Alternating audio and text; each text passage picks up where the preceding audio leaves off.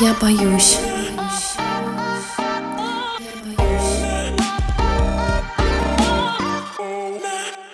Всем привет! Это подкаст «Я боюсь». Подкаст, в котором мы собираем коллекцию самых загадочных, пугающих и неоднозначных документальных историй. И они вас удивят. Меня зовут Кирилл. Всем привет, меня зовут Аня. Всем привет, меня зовут Саша. Привет, я Маша. Если вы с нами недавно, обязательно подпишитесь там, где вы слушаете подкасты. Мы сейчас выходим еженедельно. Еще я бы порекомендовал вам подписаться на наши соцсети. Ссылки все есть в описании каждого выпуска. И там, каждому выпуску, мы публикуем подборку материалов, которые в формате подкаста мы вам показать не можем, но если вы их посмотрите у нас в соцсетях, то сможете еще более глубоко погрузиться в атмосферу и проникнуться темой подкаста. И спасибо вам большое, что вы откликнулись на наш призыв и делитесь городами, откуда вы нас слушаете. В этом списке уже больше десятка. Например, там есть Уссурийск, Пермь, Волгоград, Новосибирск, Калининград, Благовещенск, Барнаул, Аляска даже. Конечно же, Москва, Санкт-Петербург. Мы предлагаем продолжить перекличку. Напишите нам обязательно, откуда вы нас слушаете. Пишите, где вам удобно, либо в комментариях в наших группах в соцсетях, в отзывах, в личку, где хотите. Даже на почту можете написать. Только напишите один раз на любой из платформ, чтобы мы не запутались. И мы постараемся собрать карту и зажечь на ней ваши гео-огонечки. Ну и, конечно же, как мы не устаем повторять, мы ждем вас всех в нашем закрытом телеграм-канале. Там происходят различные наши личные истории. Маша вот недавно тут мемами поделилась своими любимыми и запустила огромный челлендж. Было очень много откликов. Если вы хотите быть частью этого телеграм-сообщества и вообще частью нашего сообщества, вам всего лишь нужно подписаться на нас либо на Boosty, либо на Патреоне. Там есть очень много разных вариантов поддержки для нашего подкаста в виде регулярных донатов. Мы очень признательны и будем рады, если вы это сделаете. Это один из способов его поддержать. Подписывайтесь, ссылки на Boosty и ссылки на Patreon есть под этим выпуском. Welcome. Хотела сказать, что сегодня буквально на нас подписалась моя давняя, очень хорошая знакомая. Мы учились вместе на курсах английского языка еще в университетское время. Я по имени, фамилии ее вычислила. И передаешь ей привет, правильно же? Да, я передаю привет тебе, Яна. Спасибо большое, что подписалась. И вообще это очень-очень приятно, когда видишь, что на тебя какие-то твои знакомые прекрасные люди подписываются. Я была очень рада. Блин, так мило. Ничего себе, у нас дополнительное сегодня shout-out.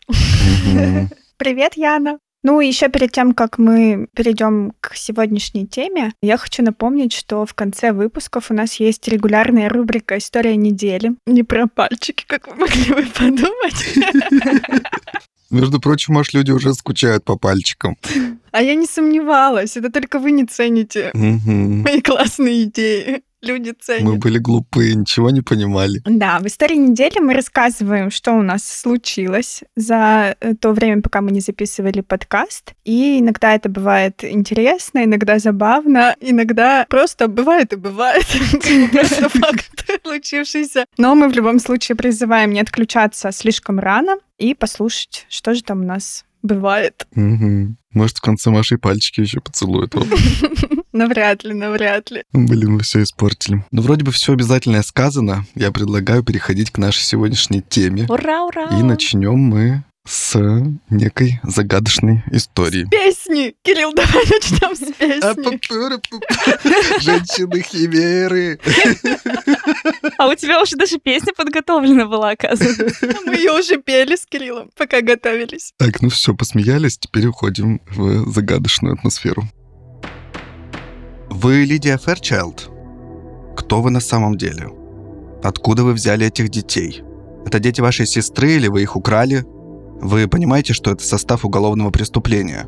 Мы будем вынуждены обратиться в прокуратуру. Лидия не понимала, что происходит. Она совсем недавно развелась с мужем и просто подала на элементы.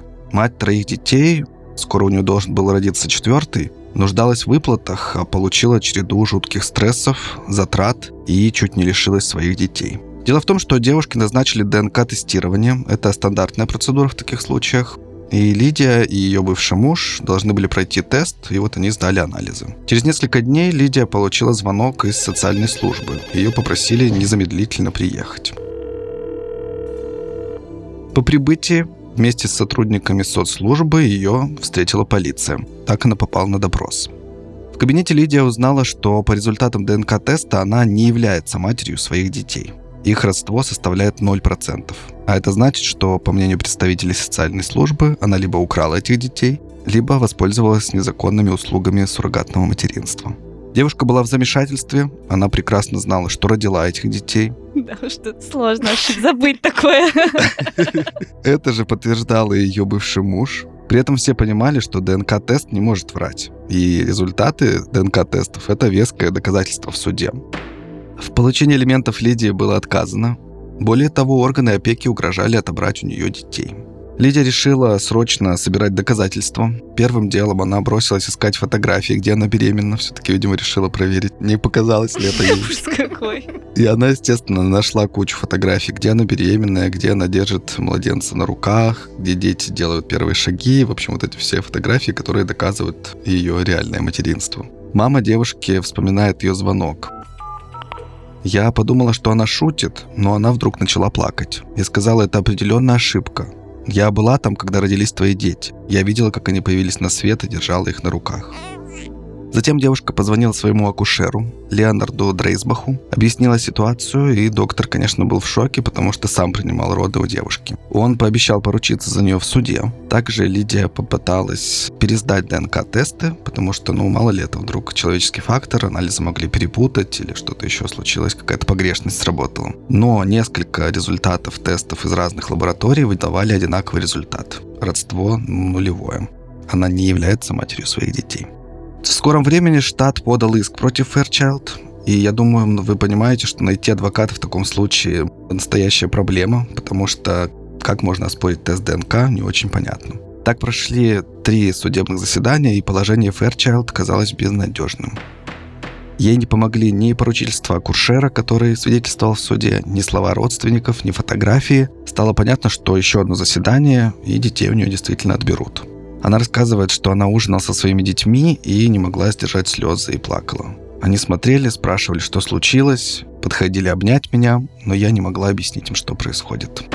Однако ей удалось найти адвоката, который согласился помочь, заинтересовался этим делом и решил углубиться в эту историю. Его звали Алан Тиндел, и он ну, оказался настоящей находкой для Лидии. Пытаясь разобраться в этой ситуации, адвокат нашел в научном журнале New England Journal of Medicine историю Карен Киган, 52-летней женщины, которая однажды срочно потребовалась пересадка почки. Донорами могли выступить ее дети, но результат ДНК-теста показал, что родство двоих из них, из трех детей, нулевое. Тогда разгадать тайну врачам помогло то, что недавно Киган удалили узелок щитовидной железы, и биоматериал еще хранился в лаборатории. Врачи сравнили ДНК сыновей женщины, биоматериалы, вот эти вот оставшиеся щитовидной железы. Тогда результат показал родство 99,9%. Это означало, что в организме Киган, ну и, вероятно, Лидии Ферчалд, содержалось несколько ДНК.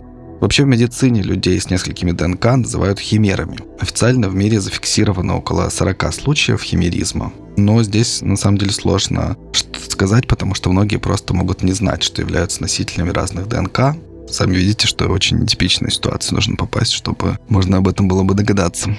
Ну, интересно, как вышли из ситуации Fairchild. Помните, я говорил, что у нее было трое детей, и она ждала еще четвертого. Угадайте, как они вышли из ситуации? Женщина, у которой трое детей, ДНК-тест утверждает, что они не ее дети, и она беременна четвертым. Роды в прямом эфире? Да. Серьезно? Практически, да. Адвокат э, попросил судью, чтобы кто-то из представителей социальной защиты присутствовал на родах. Такое решение было одобрено. В итоге Лидия рожала не только в присутствии акушера, но и в присутствии адвоката и еще социального работника. Ужас какой. И как только малыш родился на свет, ему тут же сделали ДНК-тест, и он снова показал, что родство с матерью нулевой процент. Ну и, конечно, и для врачей, и для сотрудников соцслужбы это было чем-то поразительным, потому что теперь они видели все своими глазами. Но зато стало понятно, что Лидия не украла детей, не пользовалась услугами суррогатного материнства, что это просто вот такое странное биологическое явление. После того, как девушка восстановилась, ее довольно долго обследовали, и медикам удалось найти общую линию ДНК с ее детьми. Она как раз находилась в области репродуктивных органов, то есть получается, что какая-то часть ее тела все же соответствовала ДНК ее детей, но те места, откуда раньше брали кровь или слюна, не соответствовал. В итоге суд штата Вашингтон закрыл дело после того, как Лидия представила информацию обо всех медицинских исследованиях. Кроме того, она приложила ДНК-тест ее матери, который как раз-таки указывал родство с ее внуками. А в 2006 году с участием Фэрчайлд вышел документальный фильм. Он назывался «Близнец внутри меня». Почему он так назывался и какова вообще природа химеризма, сейчас обсудим. Маша нам расскажет всякие интересные научные изыскания по этому поводу. Да, химера — единый организм, состоящий из клеток с более чем одним отличным генотипом. Есть мнение, что вероятность того, что потомство будет химерой, увеличивается, если оно создается путем экстрапорального оплодотворения. Но нет никаких доказательств. Насколько я поняла, я не нашла, по крайней мере. Химеризм лидии называется тетрагометным. Он формируется на ранней стадии беременности при оплодотворении двух отдельных яйцеклеток двумя сперматозоидами с последующей их агрегацией на стадии зигот. Иными словами, химера образуется в результате слияния двух разнояйцевых близнецов. Предполагается, что такое же слияние может происходить и с однояйцевыми близнецами, но из-за того, что у них очень схожий генотип, ну, практически одинаковая ДНК, их нельзя назвать химерами, в отличие от от разнояйцевых. По мере развития организма у него могут появиться органы с разными наборами хромосом. Например, у химеры может быть печень, состоящая из клеток с одним набором хромосом, а почка, состоящая из клеток с другим. 22 января 2019 года Национальное общество консультантов-генетиков опубликовало статью Объяснение химеризма. Как один человек может неосознанно иметь два набора ДНК. Неосознанно. Так, хочу-ка заиметь два набора ДНК. Да, здесь неосознанно. Тетрагометный химеризм, при котором беременность двойни развивается в одного ребенка, в настоящее время считается одной из самых редких форм. Однако известно, что от 20 до 30 процентов одноплодных беременностей изначально были двойней или многоплодной беременностью. Что? От 20 до 30 процентов? Да. Ужас какой, как много. Учитывая эту статистику, вполне возможно, что тетрагометный химеризм встречается чаще, чем предполагают современные данные. Еще многоплодные беременности могут быть с гомозиготными вот этими близнецами, однояйцевыми тогда люди не считаются химерами. Сам факт, что в утробе несколько близнецов, и они так часто сливаются в один организм, это, конечно, удивительно. Да, да, да. Да. Но помимо тетрагометного химеризма существует еще несколько типов. Например, микрохимеризм. Это явление, при котором у плацентарного млекопитающего, коими мы с вами все являемся, присутствует небольшое количество генетического материала другой особи того же вида. Самый распространенный вид микрохимеризма – это обмен клетками между матерью и плодом во время беременности. Хотя плацента в целом не допускает прямого контакта материнской и плодной крови, небольшое число клеток все же через нее проходит. В некоторых случаях эти клетки могут обнаружиться в организме матери через десятки лет, а иногда и на протяжении всей ее жизни. В силу особенностей строения плаценты женщина получает клетки плода чаще, чем плод получает клетки матери. И в большинстве случаев для диагностики микрохимеризма применяют поиск мужского генетического материала у женщин. Но это происходит не потому, что мужской плод чаще отдает клетки матери, а просто потому, что чуждую женщине Y-хромосому значительно проще найти, чем X-хромосому, соответственно, которая и так есть в ее наборе. При этом мужские клетки или генетический материал находили как у женщин, рожавших сыновей, что логично, так и у женщин, вообще никогда не рожавших. Такое явление может стать следствием предшествующего искусственного или спонтанного аборта, а также нераспознанного невынашивания в случае беременности эмбриона мужского пола на ранних сроках. То есть женщина была беременна мальчиком, но что-то случилось, а клетки все равно остались внутри нее. Существуют и другие механизмы возникновения микрохимеризма. Так, женщина, у которой присутствуют клетки ее матери или рожденного ранее ребенка, может поделиться ими с последующими детьми. Эти дети, в свою очередь, могут передать их своим потомкам. Кирилл, расскажи своим братьям и сестрам об этом. Это вообще меня поражает на самом деле эта история. Получается, что мать может еще много времени носить в себе элементы своих же детей. Ну, не элементы, Кирилл. Когда говоришь элементы, такое ощущение, что это пол руки. А это просто клетки. Это очень маленькие частички. Ну, Маш, ну они определимые. Это значит, они уже не такие маленькие, как хотелось бы. Микрохимеризм встречается у многих животных. Так, например, у крупного рогатого скота большинство близнецов являются микрохимерами. Поскольку их плаценты, как правило, сливаются, что приводит к взаимообмену кровью. Если такие близнецы раздельно полые, самки под действием половых гормонов брата-близнеца утрачивают способность к размножению и не приносят молоко. Микрохимерные клетки могут встречаться практически в любых органах и тканях, включая головной мозг. Чаще всего это кровь, кожа, железы и внутренние органы, ну, головной мозг в этом списке. Физиологическая роль этого явления пока практически неизвестна. Научные исследования микрохимеризма ведутся лишь несколько десятков лет. Считается, что он может иметь как положительный, так и отрицательный эффект. Например, имеются данные о том, что иммунные клетки плода могут вылечить мать от ревматоидного артрита хотя бы кратковременно, также помочь восстановить сердечную мышцу после развивавшейся в ней во время беременности сердечной недостаточности, или повысить сопротивляемость матери онкологическим заболеваниям. При передаче материнских клеток у ребенка формируется система врожденного иммунитета, иммунная система плода натаскивается на сопротивление болезням, и иммунитет, которым выработался у матери. В то же время наблюдения показывают, что наличие чужеродных клеток может лежать в основе развития системы некоторых аутоиммунных заболеваний. Нет, я не буду говорить, каких. Волчанка. Да, волчанка. Аутоиммунный тиреидит есть там? Аутоиммунный тиреидит есть, и красная волчанка. Так, я что-то пропустил, может быть, в этой жизни. Откуда столько подкованности, блин? Доктор Хауса продолжение выпустили какое-то, которое я пропустил.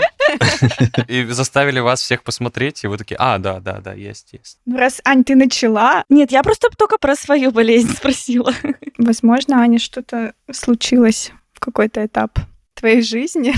Да-да-да, похоже. Надо сказать, что наблюдения эти основаны на том, что эти заболевания чаще распространяются у женщин старше 40, то есть рожавших. То есть как будто бы здесь равно. Женщина старше 40, значит рожавшая. Но это же не всегда так. Возможно, какие-то другие факторы на это влияют. Также, скорее всего, этот процесс влияет на развитие злокачественных новообразований и может влиять на приживаемость органов при трансплантации. Исследований пока мало, при том, что микрохимеризм по уже имеющимся данным широко распространен, микрохимерами могут являться до 75% рожавших женщин и значительная доля всех остальных людей. Есть еще близнецовый химеризм или химеризм зародышевой линии. Это когда из-за сращения кровеносных сосудов гетерозиготные близнецы передают друг другу свои клетки. Но мы подробнее об этом виде химеризма чуть позже поговорим. И последний вид — это искусственный химеризм. При искусственном химеризме у человека есть одна клеточная линия, которая была унаследована генетически во время формирования эмбриона, и другая была введена в результате процедуры, включая трансплантацию органов или переливание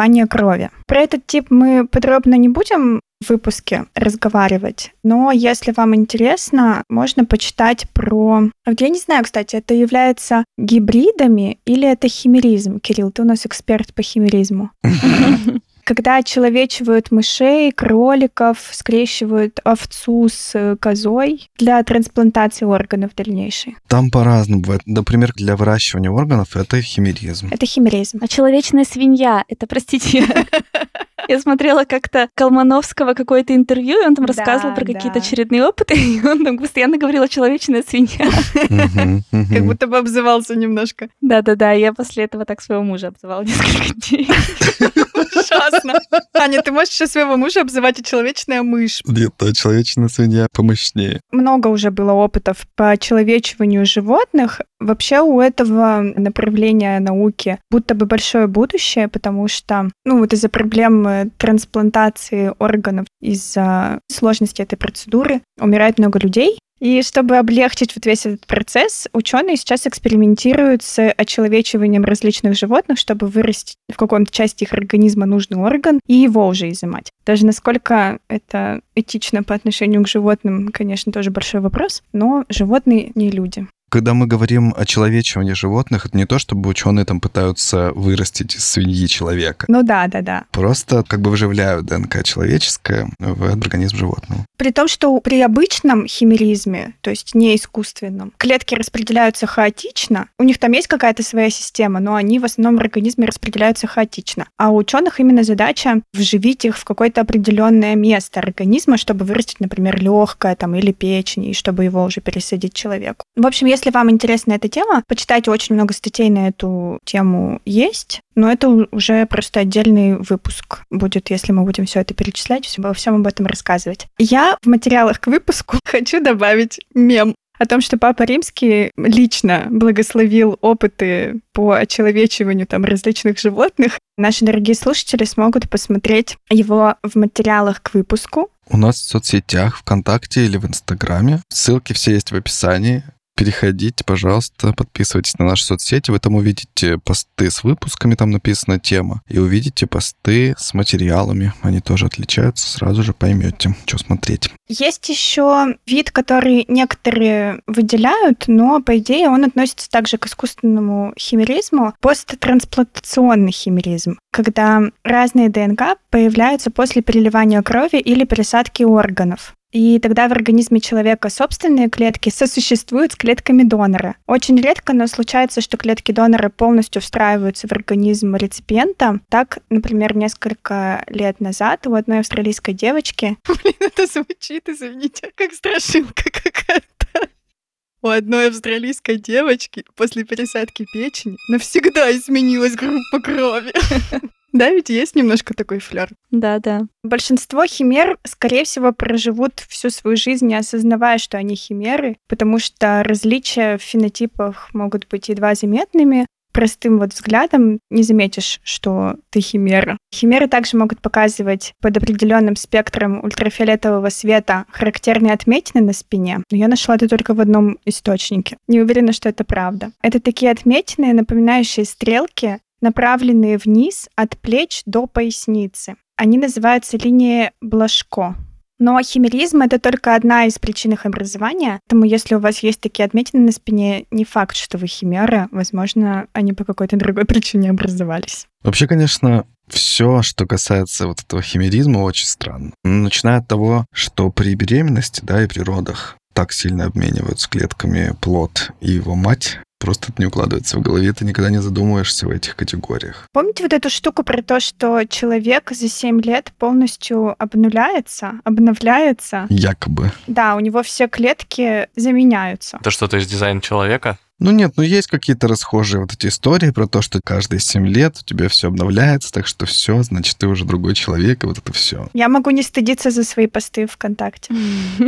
Клетки своих детей у матерей находили даже через 30-40 лет, в пожилом уже возрасте очень. Я хочу рассказать вам историю про самый первый зафиксированный учеными случай химеризма. Это случай, описанный в 1953 году, и произошел он с некой мисс Маккей из Северной Англии. 33-летняя британка решила сделать доброе дело. Она впервые решила сдать кровь для нуждающихся. И когда ученые в лаборатории попытались определить, какая группа крови у женщины, они пришли в замешательство. В образцах оказались клетки сразу двух разных групп крови. Доктора дважды проверили, не смешалась ли кровь двух доноров и была ли соблюдена технология перевозки. Однако все проверки оказались успешными, и ошеломленные медики отправили образцы крови в Лондон к специалисту-гематологу Роберту Рейцу. Лондонские ученые были крайне озадачены результатами. Считалось, что один человек в принципе не может иметь две группы крови сразу. Как известно, группы крови часто конфликтуют, и нельзя переливать одну группу другой и так далее. Есть свои особенности. Однако Рейс вспомнил, что некоторое время назад читал статью своего коллеги о похожем явлении у коров. У двух новорожденных телят-близнецов оказалось по две группы крови на каждого. И гематолог решил, что и у миссис Маккей был близнец, и его кровь попала в ее кровеносную систему, пока они были вместе в утробе матери. Предположение ученого подтвердилось, британка призналась, что у нее действительно был брат-близнец, однако он умер, когда ему было три года. Таким образом, мисс Маккей неожиданно для себя оказалась химерой. До этого исследователи находили подобные аномалии в растениях и у животных, однако считали, что в случае с человеком такое невозможно. Донором мисс Маккей, как вы понимаете, так и не стало. Кровь одновременно двух групп не подходила обычным людям. Рейс был впечатлен, Рейс это ученый, он был впечатлен и написал письмо другу-иммунологу, в котором он писал Разве это не чудесно, что кровь давно погибшего брата продолжает течь по ее венам? Мне так нравятся эти романтичные ученые и врачи. Ну разве это не великолепно?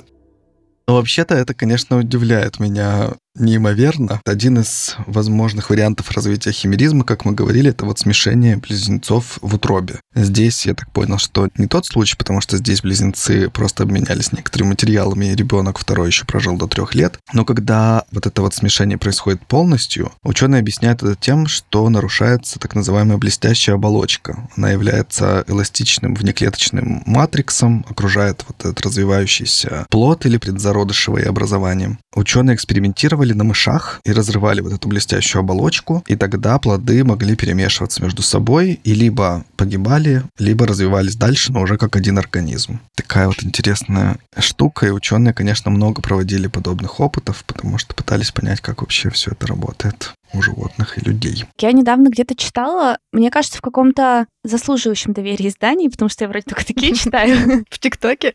Нет, там была, короче, история, что у женщины начались головные боли или что-то типа того, ей сделали МРТ, и оказалось, что у нее в мозге остался эмбрион ее близнеца. О, боже мой. То есть они не знали, что там близнец. Угу. Произошло вот это слияние до УЗИ, и он, получается, в таком застывшем виде, вот такой маленький, все это время жил у нее в э, мозге. И он был живым при этом? И тут он такой, типа, постучался. Именно так родилась Афина из головы своего отца. Ну, в смысле, он как бы полностью внедрился в организм ее, или он просто был как недействующая часть, или как? Недействующая часть, ты просто был погибший, мертвый. Можешь еще смеется. А что вам неизвестна история про сиамских близнецов? Нет, ну про сиамских, да. Ну, блин, ты что, в Гриффинах, что ли? Вот куда эта история классно встает. Про Чипика из Гриффинов. Никто не смотрел Гриффинов, да? Ну, объясняй тогда. Если наши слушатели не смотрели, тебе придется объяснить. Это мультик Гриффины называется. Family Guy. Да, Family Guy. Там в какой-то момент они обнаруживают, что у главного героя, у Питера, на шее какое-то огромное новообразование разрезают, оттуда вылезает маленький Питер. Поэтому эта женщина прямо как Питер Гриффин. Да, да, вот. В общем, в итоге, я не помню, чем там закончилось, то ли ее оперировали, то ли нет. Это меня тогда поразило тоже. Мне кажется, что здесь еще может, раз уж мы вспоминаем всякие произведения, где что-то подобное упоминается, включим отрывочек маленький из «Доктора Хауса». Там тоже была серия, в которой упоминается химеризм. Там довольно интересно, как это описывает художественно непосредственно доктор. Как в одном человеке могут быть два разных ДНК. Да мы же уже выясняли. Наши выводы неверны. Наличие двух разных ДНК — это факт, мы проверили. Я не сказал, что тесты неверны. Я сказал, выводы неверны. Мы думали, он человек. А, ну да. Пришельцы его похитили и подменили. Ты так глуп. А если он не человек, а два человека? Не понимаю метафору. Без метафоры. Чейз сказал, мать зачала его искусственно, так? Да, у них были проблемы. Мальчик все время был прав. Ему что-то имплантировали, когда он был мал, очень мал, то есть размером с 12 клеток. При методе ЭКО возрастает вероятность близнецов. У него нет близнеца? Но рядом он не ходит. Но эко стоит примерно 25 тысяч. Попытка. Поэтому доктора подсаживают от двух до шести эмбрионов, чтобы повысить шанс. Плохо то, что деткам может не хватить спален. Братья спят в одной комнате, и кроватка одна. Чтобы согреться, они жмутся друг к дружке и уже не разделяются. Он — два человека в одном. Это называется химеризм. Вообще, в принципе, куча странностей вокруг ДНК и всего такого, и пока я искал информацию про химеризм, наткнулся еще на одну не менее удивительное. Здесь все-таки не про химеризм, но про то, как странно ДНК вообще существует, взаимодействует и переносится. Ученые из университета Индианаполиса провели необычный эксперимент. Они пригласили двух добровольцев, попросили их пожать друг другу руки в течение двух минут, после чего одному из них дали в руки нож. Анализ показал, что на ноже была ДНК человека, который не дотрагивался до ножа. Образца оказалось достаточно, чтобы составить ДНК-профиль и сделать вывод, что человек пользовался ножом. Получается, что вторичная передача человеческой ДНК через контакт распространена в большей степени, чем раньше думали ученые. ДНК человека можно с легкостью перенести с одного объекта на другой. А результаты эксперимента ученые подробно описали на страницах журнала судебной медицины. И этот эксперимент помог в 2013 году освободить невиновного в Калифорнии. Его арестовали по подозрению в убийстве. Основным доказательством стало наличие ДНК на месте убийства, но обвинение сняли, когда установили, что ДНК обвиняемого была передана бригадой скорой помощи, которая контактировала с мужчиной, а затем приехала на место преступления. А сколько, интересно, человек прочитали журнал судебной медицины и подставили другого человека вот так же?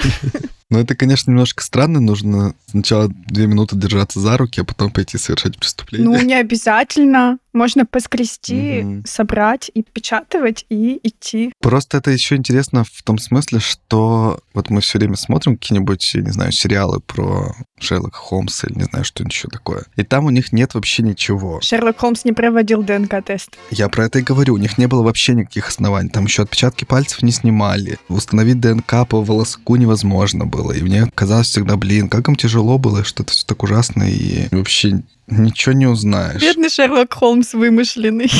Ну, я не, не про конкретно Шерлок Холмса. Также работали всякие детективы. И потом вдруг появляется вот эта вот дактилоскопия. Потом, хоп, и мы уже можем делать анализ крови. А потом, хоп, и мы можем ДНК выявлять и всех посадить. И вдруг оказывается, что даже вот эти суперсовременные методы не идеальны. Иногда могут давать осечку. Ну, Кирилл ДНК не пользовались, поэтому Джека Потрошителя не поймали. Он сколько там женщин переубивал? И Чикатило тоже не сразу поймали. Я не знаю, слухи это или не слухи, но, короче, очень часто упоминается, что Чикатило на самом деле химера, и что он э, знал о том, что он химера. У него была группа крови, вот если у него берешь кровь, одна группа крови, а если эякулирует и оставляет свою сперму на месте преступления, у него там другая группа крови определяется. И он знал об этом и специально на каждом месте преступления оставлял свою сперму, чтобы запутать следствие. Короче, очень часто это упоминается, когда заходит разговор о Чикатило, но есть еще вероятность того, что в лаборатории просто совершили ошибку, когда определяли группу крови по сперме. Он же там попал в список подозреваемых, и у него брали кровь на анализ. У него оказалась неподходящая группа крови, поэтому его вычеркнули из этого списка, но, по идее, вот его могли поймать раньше. Я все-таки склоняюсь к тому, что это ошибка. Ну да, потому что никаких подтверждений к тому, что он был химерой, не существует. Ну да, ну там быстренько все порешали и следы замели. Или не следы замели, может быть, он действительно был химерой, кто знает. Ну, навряд ли он об этом знал. Раньше доказательством был детектор лжи, потом доказательством был отпечаток, например, зубов, а потом это все отменилось, и теперь, типа, самое крутое доказательство — это ДНК. А пройдет еще 50 лет, и ДНК отменит, и будет еще что-нибудь более крутое. Телеграм-аккаунт. Отпечаток ауры. Ужасно. Я надеюсь, блин, наука все-таки не в эту сторону пойдет. Может быть, еще натальная карта, блин, преступника. Дизайн человека я продолжаю. Да, спасибо, Саша. Я недавно слышала про какую-то тоже экспертизу по запахам. Сериал «Нюхач». Нет, Саш. Реально есть какая-то экспертиза, где по запаху, короче, определяют, и суд даже принимает эту экспертизу. В смысле, по запаху человека? Да. Определяют что? Помылся он или нет? Когда я тоже искал информацию про химеризм, наткнулся на то, что не является химеризмом, но при этом, во-первых, очень удивительно, а во-вторых, их иногда спутают с химеризмом, поэтому тема близка. Как мы с вами понимаем, уже у животных и у людей самый частый химеризм — это когда одно существо формируется из клеток двух разных зигот. Школьный курс биологии зигота — это клетка, образующая в результате оплодотворения и содержащая полный набор хромосом по одной паре каждого типа. При этом существуют так называемые мозаики. Это люди или животные, у которых может быть э, достаточно необычная пигментация кожи, шахматная, узорная, еще какая-нибудь, но при этом они не являются химерами. Отличительное одно из свойств химер, что иногда, когда два организма сходятся вместе, то можно наблюдать прям четкую границу и разницу. Здесь это не является химеризмом, потому что эти особенности не последствия вот такого вот сращения двух отдельных организмов, а последствия определенных сбоев в ДНК, определенных мутаций на ранней стадии развития. И получается, что это существа, которые происходят из одной зиготы, но вот имеют свою такую особенность. Это не химеры. Вторая штука здесь — это гибриды, про которых Маша как раз заикнулась. Они тоже не являются химерами, потому что у таких существ один геном, то есть половина хромосом от одного родителя, половина от другого, естественным образом происходящие. Например, существуют так называемые лигры, наверняка вы слышали когда-нибудь, это помесь тигров и львов. Довольно специфически это выглядит, но вот такую помесь создали, и, в принципе, многие гибриды, как в биологии, так и в ботанике, применяются давно людьми в своих целях, потому что иногда выводят виды, которые раньше не существовали, но которые по каким-нибудь своим характеристикам людям полезны. И еще одно явление, которое принимают за химеризм, сейчас я попробую это прочитать, называется это генандоморфизм. Генандоморфы — это существа, у которых одна половина мужская, а другая женская. И это деление происходит ровно-ровно посередине. это люди. Что? Нет, чаще всего это не люди. Это не про гермафродитов или что-нибудь такое. Вообще, генандоморфизм свойственен более простым организмам, у которых различия между мужской и женской особью очень существенные, визуально отличимые. То есть, например, есть такие бабочки, у которых одно крыло мужское, а другое женское, грубо говоря. То есть одно крыло там большое, размашистое, цветное, а другое маленькое. Или птицы, такие виды снегирей, или попугайчики, даже вот эти волнистые попугайчики цветные, когда ровно посередине проходит здесь, например, голубой, здесь зелененький. Вот. Или у снегирей, когда половина снегиря серая, а половина красная. Такие довольно-таки необычные штуки. Это тоже подвид мозаиков, так называемых, но у них просто очень ровно и правильно разнеслись хромосомы. А кошки? Кошки чаще всего это тоже как раз-таки мозаики. Я просто в каком-то источнике читала, что химеризм — это частный случай мозаичности. Что типа есть вот при мутации клеток, а есть при слиянии двух зигот. Может, по-разному это оценивают ученые, но я читал, что это не относится к химеризму. К химеризму относится только то, когда присутствует два разных ДНК. То есть, когда два разных организма включены в один. А здесь это не два разных организма, это просто такое деление условное. Мутация, да? Мутация. Да, ну и раз мы заговорили с вами про разных животных, поговорим о интересных случаях химеризма в животном и в растительном мире. Я говорила ранее про химеризм зародышевой линии. Вот сейчас о нем поподробнее расскажу. Зародышевый химеризм возникает, когда гаметы организма генетически не идентичны его собственным. Недавно было обнаружено, что некоторые виды обезьян могут нести репродуктивные клетки своих сиблингов из-за слияния плаценты во время развития плода. Здесь интересно посмотреть на мармозеток. Есть такие крошечные обезьянки, я думаю, что вы их все видели. Что? Они правда очень миленькие, они такие на пальчике Смешное сидят. название Да, просто. да, да. Да, мармозетки. Они из семейства игрунковых, и они живут кооперативными... Специальные такие названия, да, подбирали? Они выглядят просто такими миленькими, беззащитными. На самом деле они супер особенные. Я даже позавидовала немножко игрункам этим, мармозеткам. Они живут кооперативными семьями из нескольких самцов и нескольких самок. При этом привилегию спаривания со всеми взрослыми... В этом позавидовала. Да. Блин, теперь это звучит двусмысленно. При этом привилегию спаривания со всеми взрослыми самцами группы имеет только одна доминантная самка. Поэтому их систему размножения можно назвать э, кооперативной полиандрией, то есть многомужеством. Ну это же, Это же моя мечта, да, Маша? это же матриархат в чистом виде. Я не в этом позавидовала. Мгм. При этом доминантность самка проявляет не в классической физической агрессии, как э, в сообществах, где, наоборот, многоженство, а намного интереснее. Доминантная самка подавляет овуляцию у всех остальных самок группы. Происходит это за счет сложных нейроэндокринных механизмов, которые я вам рассказывать не буду, если хотите почитать про них потом отдельно. В целом же кооперативные семьи игрунковых очень дружелюбные, и уровень агрессии у них очень низкий. Другая странность игрунковых — это то, что в большинстве случаев у них рождаются близнецы. Это вообще не характерно для приматов. Большинство из них рожают только одного детеныша. И, возможно, это происходит потому, что самки после рождения детенышей полностью перекладывают заботу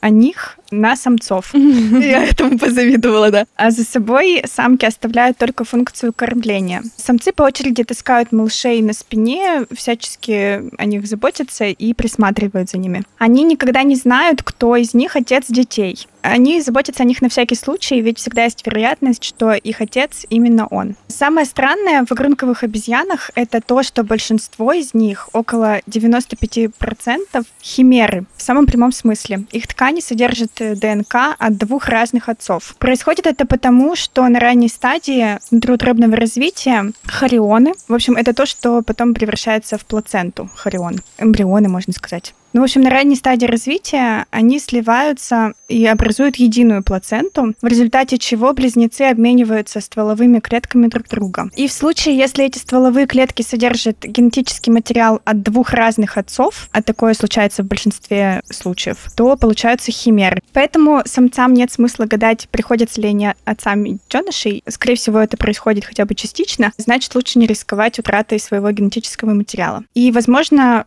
Именно поэтому у мармозеток рождаются близнецы. Если только самка и самец заботятся о потомстве, то они могут позаботиться только об одном детеныше. А если о них заботится вся стая, то можно и двоих родить. У людей анализы крови дизиготных, то есть неидентичных близнецов, показали, что лишь около 8% из них обмениваются клетками во время внутриутробного развития. И при этом это очень маленькое количество клеток, примерно около 0,01%. Поэтому игрунковые обезьянки — это вот такая вот уникальная группа. 95% из них — химеры. Еще один химеризм можно наблюдать у некоторых удильщиков. У них есть необычный способ размножения, когда самцы паразитируют на самках. Давайте скажем, кто такие удильщики вообще. Их еще называют морские черти. Это глубоководные вот такие рыбы страшные. Да, это глубоководные рыбы, такие не очень симпатичные по нашим представлениям. Возможно, среди глубоководных рыб они самые красивые.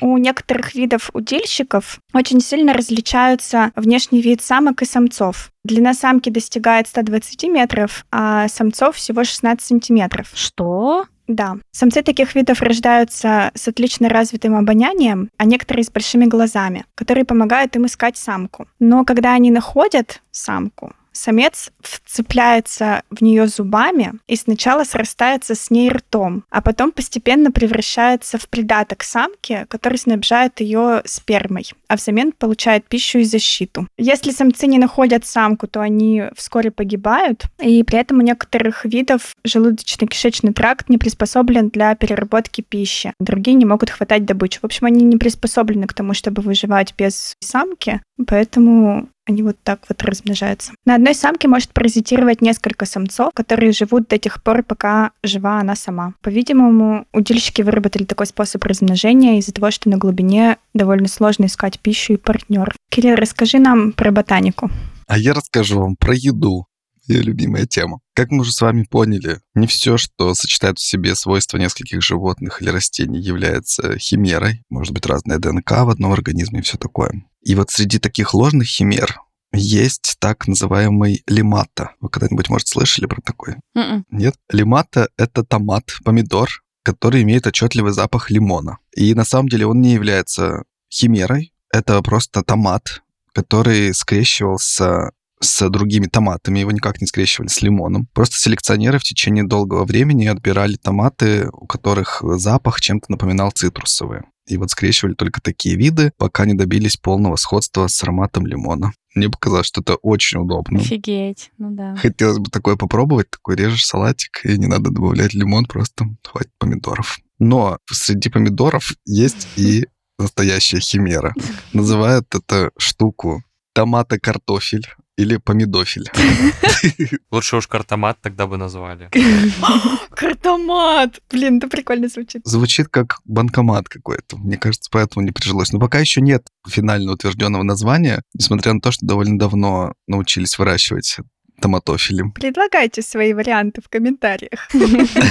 Варианты, которые никуда не пойдут, если что. Но мы поржем. Получается он в случае прививки томата к картофелю, то есть в верхней части растения зреют помидоры черри, а в нижней части белый картофель. Такую химеру можно создать вполне естественным способом, без какой-нибудь генной модификации, поскольку оба растения относятся к семейству посленовых. И понятно, что селекции земледельцы и животноводы занимались фактически всегда, выбирая для размножения там, определенных животных стада или только те культуры, которые дают нужный урожай. Но вот в 20 веке, когда был такой бум селекции по всему миру, такой вот номер с помидорами и картофелем проводился в разных странах, и в том числе в СССР. Например, известна история так он называется у них, опытник, пенсионер Бурснецов, который жил под Москвой, и вот путем вегетативной гибридизации помидора с картофелем он создал довольно устойчивый, хороший сорт помидоров вот таких. Его даже экспонировали на всесоюзной сельскохозяйственной выставке в конце 30-х годов. Но интересно, что у такого растения не получается установить устойчивое размножение. То есть следующие посаженные семечки, например, дают плохой результат. То есть это только в одном поколении может быть такая прививка. А почему это химера, а не гибрид? Химера, потому что остаются полностью свойства каждого из растений. Но в муле тоже остается осел и лошадь. Это отдельный, да, все равно получается отдельно картофель, плоды отдельно томатов. Просто они растут на одной ветке. А. Угу. На одном растении растут как бы и те, и другие, да. А при гибридизации это становится отдельным полноценным плодом. То есть, например, как вот в случае с этим лимата. Ну, это даже не совсем тот случай, потому что есть еще гибриды. Ну, вот, например, гибриды, у которых нет семечек, которые выводят просто для пищи. То есть это тот же самый большой фрукт или овощ, но вот он имеет цельную структуру и свойства свои сохраняет. Погоди, селекция — это вот когда лимато, когда они отбирали среди томатов то, что пахнет лимоном. Селекция — это когда ты вычленяешь нужные тебе свойства, как породы собак выводили примерно. А гибрид — это когда Ты смешиваешь скрещивали, да, с, С чем-то без семечек, и получился... Нет, апельсин тоже с семечками. С чем-то без семечек, с человеком, например. А человечек лимона, у него не будет семечек. А нет, у человека тоже есть семечки. Ну ладно. челомон, это бы называлось. Это Костя называют. Или лимончел. Хорошо.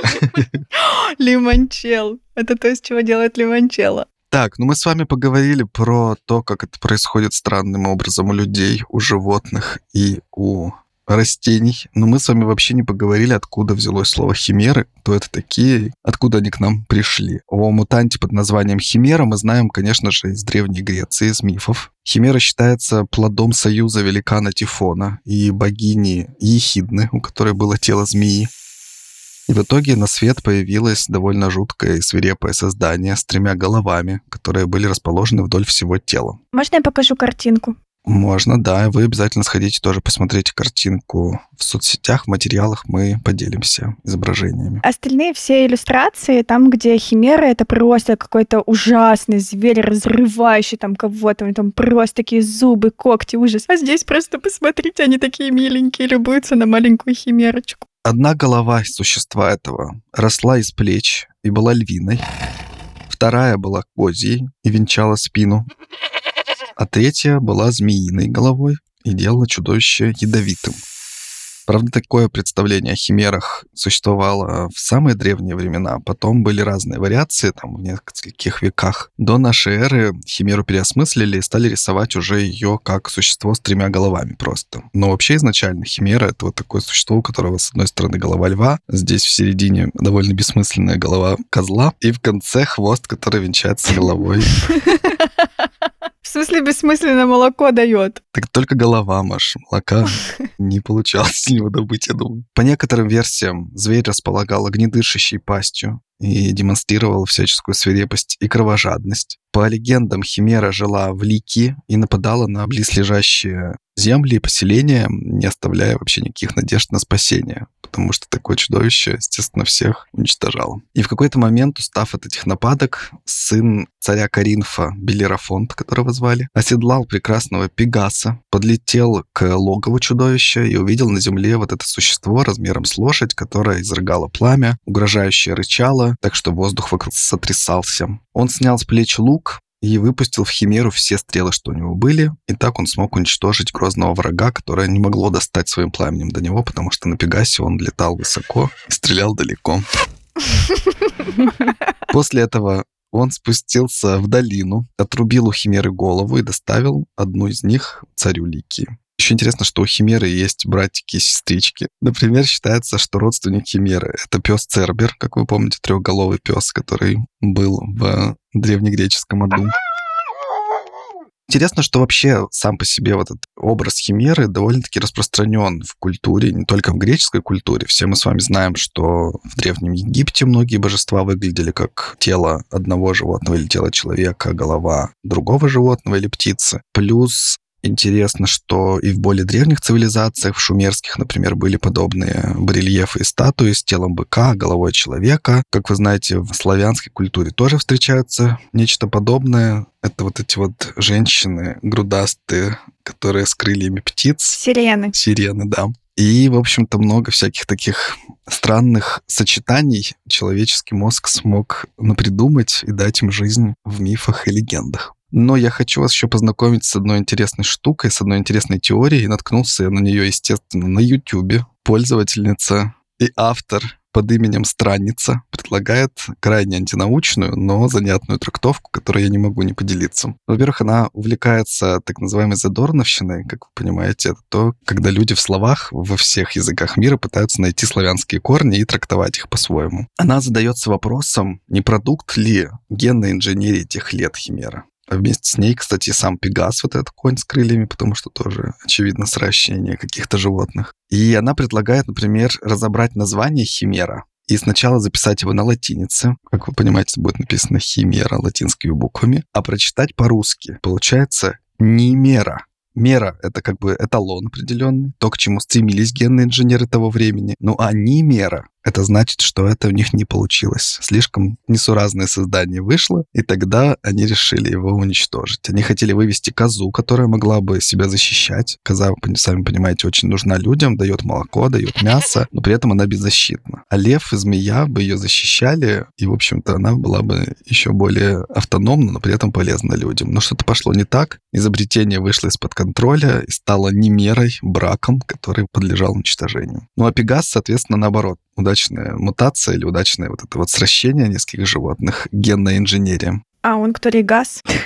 Так, ну, Маш, ну ты сходишь на канал, если захочешь, посмотришь. Смысл в том, что там не получилось, тут получилось, и поэтому и в легендах Пегас так всегда сражался с Химерой. Понятно, что, как и у всех сторонников всяких идиозных теорий, она транслирует тот же самую историю про Чикатило, что он тоже был Химерой, хотя это не доказано. Дальше она вспоминает про генную инженерию современности и задается вопросом, а что если современные ученые только вспоминают опыт прошлого? Все мы знаем, что у таких людей невероятно развитые цивилизации всегда в прошлом где-то находятся. У таких людей, я имею в виду сторонников таких теорий. Все, что доброе было, погибло, а мы сейчас пытаемся как-то только раскопать, только нащупать, только подойти к этой высоте. Сама она, например, вообще сомневается в том, была ли греческая цивилизация, Древняя Греция, не мистификация или все это. Мы, конечно, этого знать не можем. Ну, то есть она не сомневается, что была Химера, ее брат Цербер, Пегас. Да, но чтобы нас всех запутать, придумали греческую цивилизацию и облекли это все в формат мифов. Но на самом деле это просто была реальность. Здесь же, мне кажется, в разделе мифов можно поговорить про телегонию, не знаю, знаком ли вам этот термин или нет. Маша тогда чуть-чуть расскажет сейчас. Аня, тебе он точно знаком. Ты по-любому хоть раз это слышала. Наверное. Потому что все женщины это слышали, я тебя уверяю. Телегония — это опровергнутая псевдонаучная биологическая концепция, согласно которой спаривание с предыдущими, а особенно с самыми первыми сексуальными партнерами, существенно сказывается на наследственных признаках потомства женской особи, полученного в результате спаривания с последующими партнерами. Эта теория признавалась в СССР в 40-х, 50-х годах, как говорят все источники, но на самом деле я это слышала как абсолютно доказанная теория в десятых годах этого тысячелетия. Мне говорили реально, дети твои будут похожи на твоего первого партнера, поэтому надо его очень хорошо выбирать, чтобы не тупой был и красивый желательно. Я не последовала этому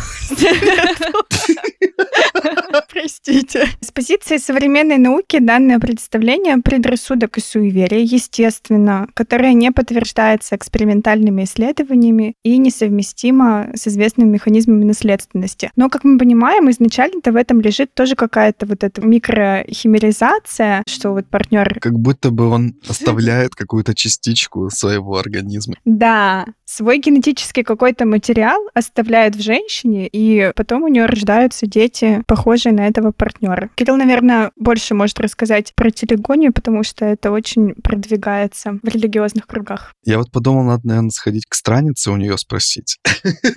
Мне кажется, она про это все знает. Потому что после сегодняшних вот этих историй, когда там ты руку пожала, еще два года ходишь с чужим ДНК на теле, или ты родила ребенка, а потом живешь всю жизнь с его клетками в мозгу. Может быть, телегония уже не так и звучит странно. Но я вспомнил еще, когда про телегонию мы с Машей обсуждали, вспомнил историю библейскую. Сейчас я вам ее расскажу. Она была связана с тем, как в древних представлениях происходит зарождение животных. Эта история связана с Иаковом, который в Ветхом Завете описывается его история. В общем, там он уходит к своему какому-то дяде, чтобы взять у него дочерей в себе в жены, а этот дядя его каким-то образом обманывает, сначала выдает старшую дочь вместо младшей за него, и потом говорит, еще 7 лет на меня поработай, тогда я тебе и младшую тоже отдам. И, в общем-то, он соглашается работать, в какой-то момент они договариваются, что ты вот возьми себе от моих прекрасных стад самых убогих, типа там вот пестрых, потому что считалось, что овечки должны быть белые, козы черные. И если вот там есть какие-то пятнистые, какие-то вот эти уродцы, ты можешь их себе взять. И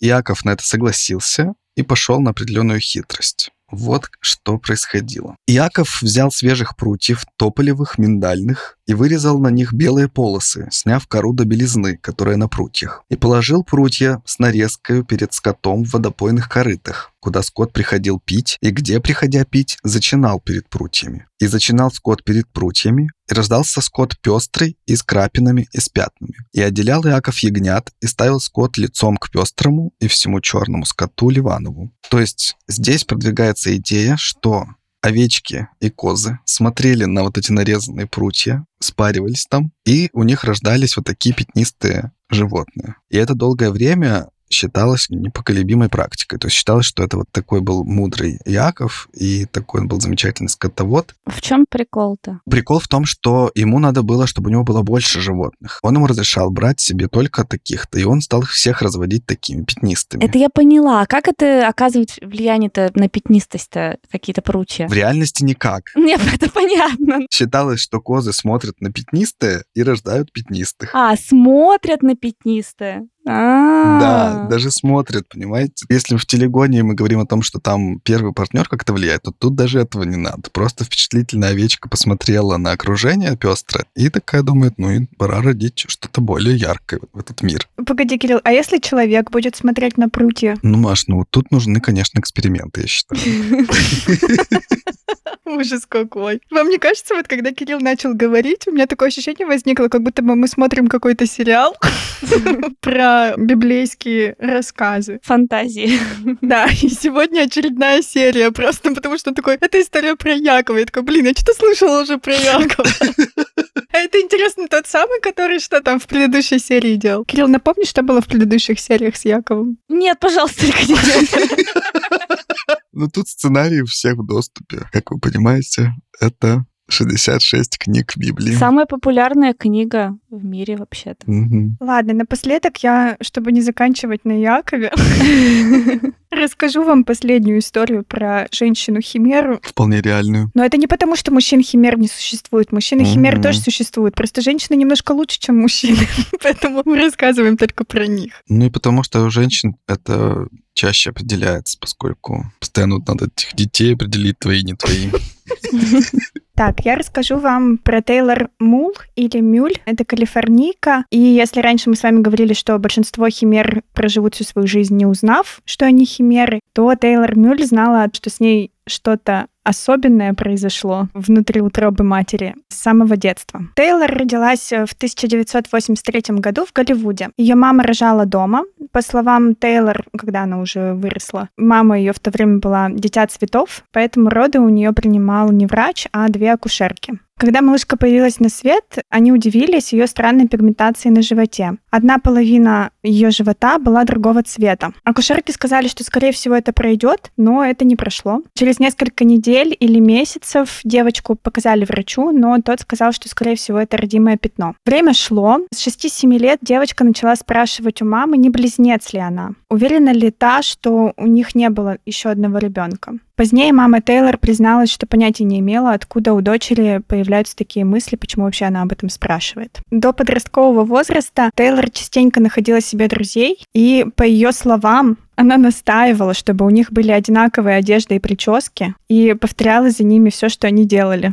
Вот это закончилось примерно в 15-16 лет, тоже по ее словам. В детстве она не осознавала, что у нее есть какая-то особенность в теле, и поняла это только когда в 9 лет ее отдали на танцы. Там, естественно, она посмотрела на других детей, э, сравнила с собой, ну, скорее всего, ей что-то сказали дети. Мама ей объяснила, что просто Тейлор такая особенная, и в следующие разы, когда они выходили куда-то на публику, мама старалась прикрыть ее живот, чтобы никто не увидел вот этой ее особенности, чтобы ее не расстроили. Когда девочка подросла, она начала постоянно болеть. Никто не мог понять, почему. Все врачи разводили руками. Только спустя несколько лет один из врачей после тщательного тестирования понял, что Тейлор химера. Интересно, что не у всех людей с химеризмом одинаковые проблемы и симптомы, поэтому так долго это определяли, и, естественно, это усложняет диагностику и лечение. У Мула оказалось два кровотока и две иммунные системы, которые враждуют друг с другом. Отсюда, собственно, ее проблемы со здоровьем. У нее было очень много аутоиммунных заболеваний. А еще у Тейлор аллергия практически на все. После тестирования на 150 различных аллергенов лишь немногие дали отрицательный результат. Она говорит, что моллюски единственное, что вызывает у нее опасные для жизни симптомы, а остальные вызывают разную степень дискомфорта. Поэтому она придерживается сменного графика в отношении еды и питья. Видимо, она ест сначала что-то одно, а потом через какое-то довольно долгое время начинает есть что-то другое. Мгм. У нее аллергия на укусы насекомых с одной стороны тела, а с другой стороны нет. Она носит пирсинг в пупке на стороне близнеца, потому что она не может носить на своей стороне. У нее очень нежная там кожа, очень чувствительная. Поэтому он- все украшения на стороне близнеца. Какое-то время она скрывала эту информацию. Ну, то есть она узнала, что она химера, но особо это не афишировала, не хотела делиться этим. Но в какой-то момент она решила сделать каминг-аут и пошла на шоу. Я видела отрывок из этого шоу. Там пригласили ее маму. Она рассказывала о том, как они узнали, какие у нее проблемы из-за этого и как это все выглядит, все показывают. И вот что говорит сама Тейлор. В развлекательном бизнесе существует огромное давление. Ты должен казаться физически совершенным и соответствовать стереотипам внешности. Я надеюсь, что показав свои собственные несовершенства, я смогу вдохновить других людей, которые имеют какие-то отличительные черты, никогда не останавливаться в погоне за мечтой. Тейлор стала и певицей, и моделью. Ее фотографии точно прикрепим, потому что она модель. Да, здесь очень ярко, потому что проявляется химеризм еще. И это очень красиво. Надо, чтобы вы сходили, посмотрели. Я, по-моему, не сохранила ее фотографии. И у нее сейчас есть свой YouTube-канал, и она очень активно рассказывает о своем химеризме, показывает, демонстрирует всячески и охотно дает интервью. Ну да, это как есть девушки-модели с... э, Как это называется-то? Светилига. Светилига, да, который тоже какое-то время прямо тренд такой был. Как одна модель такая стала популярной, и это как-то пошло-пошло. Ну и вообще история про то, что люди с особенностями сейчас уже представлены в этом деле.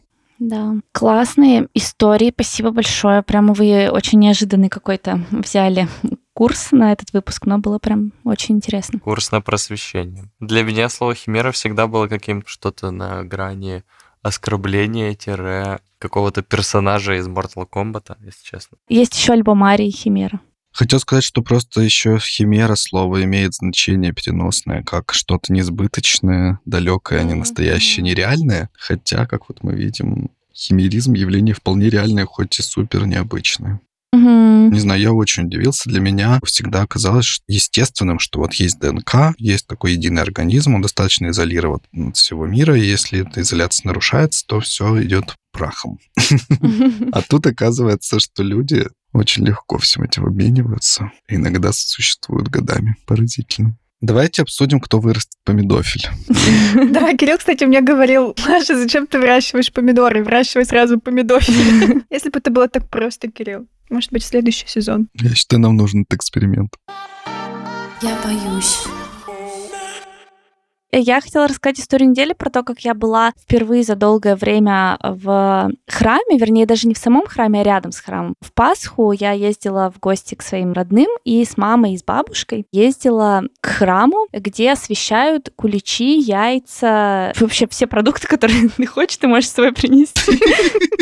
Все, которые принесешь, не обязательно даже пасхальные. Мы, например, еще конфеты с собой носили. Моя бабушка делает это каждый год, и я просто Погоди, Аня, спросим у эксперта. Кирилла, так можно? Конечно, можно, Маша. И в этот раз, короче, я была вместе с ними, и я, в общем, тоже поучаствовала в этом. Э, И вообще, это на самом деле очень... Ну, я, в общем, не буду никак оценивать это. Каждый оценивает это по-своему, и никому не буду навязывать свое мнение и так далее. Но вообще у меня не было какого-то плохого, что ли, ощущения или какого-то предвзятого. Я просто пошла и пошла. Что меня поразило, это то, что там был батюшка, который вышел со святой водой. Он был очень молодой вообще прям очень молодой, мне кажется, лет 30, может быть. С хвостиком такой, у него длинные волосы, как э, у священников у многих. Но такой хвостик, причем пучок. Не просто хвостик, а пучок Мгм. модный. И он довольно-таки какие-то, мне показалось, очень связанные с современностью вещи говорил. Ну, Хоть там он упоминал Бога и про любовь к Богу и все такое. Но в целом, вот как бы суть тех вещей, которые он говорил, мне показалась очень близкой, если выйти из религиозного контекста. В общем, побрызгали на нас водой святой, не зашипела. куличи наши, осветили яйца и все такое. Ну и мы, соответственно, пошли тихонечко себе домой. Такой вот опыт для меня был необычный, такой интересный, короче. Классно. Аня какой-то интереснейший путь проходит. В прошлый раз она рассказывала, как она к психологу ходила. Сейчас уже в храм пошла. Что будет дальше? Да-да-да. Мы, кстати, обсуждали с моей женой в Пасху как раз. Она говорит, у всех в Инстаграме я вижу куличи, яйца, куличи, яйца, яйца, куличи. Почему мы не в этой команде обсуждали, рефлексировали по поводу этого очень долго? Моя история недели, я заменил ее. Я, в смысле, ребятам рассказал то, что я буду ее рассказывать, но забыл, что тут такое событие произошло. Просто интересное. Пока весь э, православный мир отмечает Пасху, в э, Таиланде происходит тайский Новый год. Он празднуется с 13 по 16 апреля. Это как раз вот было несколько дней назад. И у них, на самом деле, достаточно прикольные традиции. Они там уходят, понятное дело, супер далеко куда-то в буддизм там и прочее, но традиции достаточно классные. Мы знали, что это будет. Они обливаются водой. Во-первых, можно есть в определенные места, где скопление туристов, скопление всех э, тайских культур. Там понятно, что там будет очень массовые какие-то мероприятия. Но достаточно просто ехать на машине или на байке. Ты, короче, едешь на машине, и на обочине стоят скопления людей, каждые буквально 20 метров. И они достаточно весело проводят время, они ставят там бутылочку коньячка, у них стоит огромная бочка с водой, либо заранее, либо шланг просто с дома подключен. Так как там достаточно узкие улицы, по-любому будешь проезжать мимо них и никак не увернешься. И в основном это делают дети и некоторые даже взрослые. Ты едешь, и тебя обливают водой, просто некоторых останавливают на байках, прям типа встают посреди дороги, говорят тебе, ты никуда не поедешь, подходят. Некоторые, как бы понятно, это делают весело, некоторые это просто очень медленно берут ковшик с водой и на тебя вот так вот выливают. Это все супер позитивно, все улыбаются, все машут. Тут э, распространены пикапы, машины, где кузов два места и sector. Mm-hmm. Мало того, что они изначально всегда в них ездят в этом кузове и никак не защищены, а просто вот так сидят, то на этот Новый год они просто ставят бочку посередине этого багажника, и дети с автоматами этими э, водяными набирают туда бесконечно, накачивают воду. Ты едешь на машине, они, например, перед тобой едут, просто начинают тебя обстреливать. Вот, это очень весело, короче, было. Утром мы, когда проснулись, начали прочитать. Наши ребята, коллеги из разных чатов пишут о том, что, типа, если вы ездите на байках, будьте осторожны, потому что это жестко раскоординирует, и люди встречали очень много скорых, потому что люди едут на байке, их обливают водой, они теряют концентрацию, ориентацию и начинают падать. Но мы ехали в этот день на машине, я встречал друзей из аэропорта. На машине супер безопасно и весело, как дети и взрослые тебя обливают водой. Они еще мало того, что водой, они еще какой-то смесью глины или чем-то еще подобным могут это делать. И сейчас очень многие машины ездят с характерными отпечатками глины на своих кузовах. В общем, очень веселый праздник. А обливаются они потому, что, насколько я понял, исторически они так вызывали дождь, чтобы у них рос рис. Это праздновал тайский Новый год. Классно. Ну, То есть ты отпраздновал второй Новый год уже за этот год. Да, третий или четвертый. Сначала католический, потом наш. Сейчас что там год за три? Это что такое? С этим Новым годом тут считается официальным окончанием каких-то сезонов, и тут сейчас будут дожди какие-то бесконечные, но пока ничего такого нет. Ну, смотря как поливали вас в Новый год. Если плохо поливали, то не будет дождей сильных. Да, самое забавное, что в день, когда нас поливали, была супер солнечная погода, а на следующий день, буквально уже несколько дней подряд, супер пасмурно. Нет вот этого бесконечного солнца, которое тебя с 6 утра до 7 вечера фигачит. Сейчас немножко туманчика даже какого-то есть. Я подумал, что это все настолько работает у них тут. Вот такая история недели. Ну что, спасибо, Маша, спасибо, Кирилл. Ну что, Кирилл, Файнали. я хотела сказать под запись, что я ужасно выгорела на этих ужасных сдвоенных выпусках. Я очень устала. Я больше так не могу. Маша еле дотерпела вообще до конца. Я, во-первых, есть хочу сейчас. А во-вторых, я знаете, как себя заставляла вообще искать информацию на этот выпуск? Просто я делала все, что угодно, только бы не готовиться к выпуску. Все вообще, я все делала, но не то, что нужно. Я намекаю на то, что у нас больше не будет сдвоенных выпусков. Никогда. Это ужасно. Это просто ужасно. А Мы еще с Сашей остались Да, последними. давайте вот дотерпим. Ну вот вы завершите эту калиюгу. Но вы уже отдыхаете, да, все, с вас уже снято бремя. Я вам очень сочувствую. Вам еще нужно что-то делать. Вот видите, ребята, даже если вы занимаетесь каким-то любимым приятным делом, выгореть все равно можно, если не соблюдать какой-то приемлемый для тебя график. У нас есть выпуск про выгорание в наших старых сезонах. Надо послушать его, да, Маша? Доберитесь до него и послушайте. Нам, судя по всему, тоже надо его переслушать. Я в нем утверждаю, что я не знаю, что такое выгорание. Я познала, я познала. Welcome. Не прошло и нескольких лет. Thank you. Ну что, вы видите, как это происходит у нас. Поэтому мы в очередной раз призываем вас поддержать подкаст, подписаться на нас на Патреоне или на Boosty. Но гораздо важнее, если вы подписываетесь на нас в Apple подкастах или там, где слушаете подкасты. Если вы рассказываете своим друзьям о подкасте и нас слушает больше людей. Не забудьте написать, откуда вы нас слушаете. Все важные объявления я сказал, поэтому на этом мы заканчиваем сегодняшний выпуск. Благодарим только нашего звукорежиссера Семена Бросалина. Благодарим редактора этого выпуска. Это Маша будет. Добавим выгорание еще. Последнее мое издыхание будет. Всем пока, услышимся через неделю. Спасибо, пока-пока. Все, спасибо, пока-пока. -пока. пока.